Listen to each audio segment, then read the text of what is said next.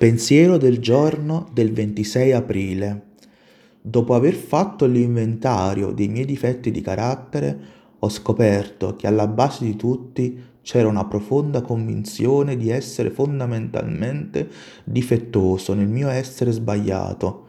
Sono programmato con queste false istruzioni. Non sei abbastanza bravo ed è colpa tua ed è una tua responsabilità migliorare ma qualsiasi cosa tu faccia sei debole o sbagli, per cui sei condannato. Ma quando ho fatto il quinto passo, il mio potere superiore mi ha dato il permesso di accettare me stesso così come sono. Meditazione del giorno. Fammi capire che non essere migliore di quello che sono non è una colpa.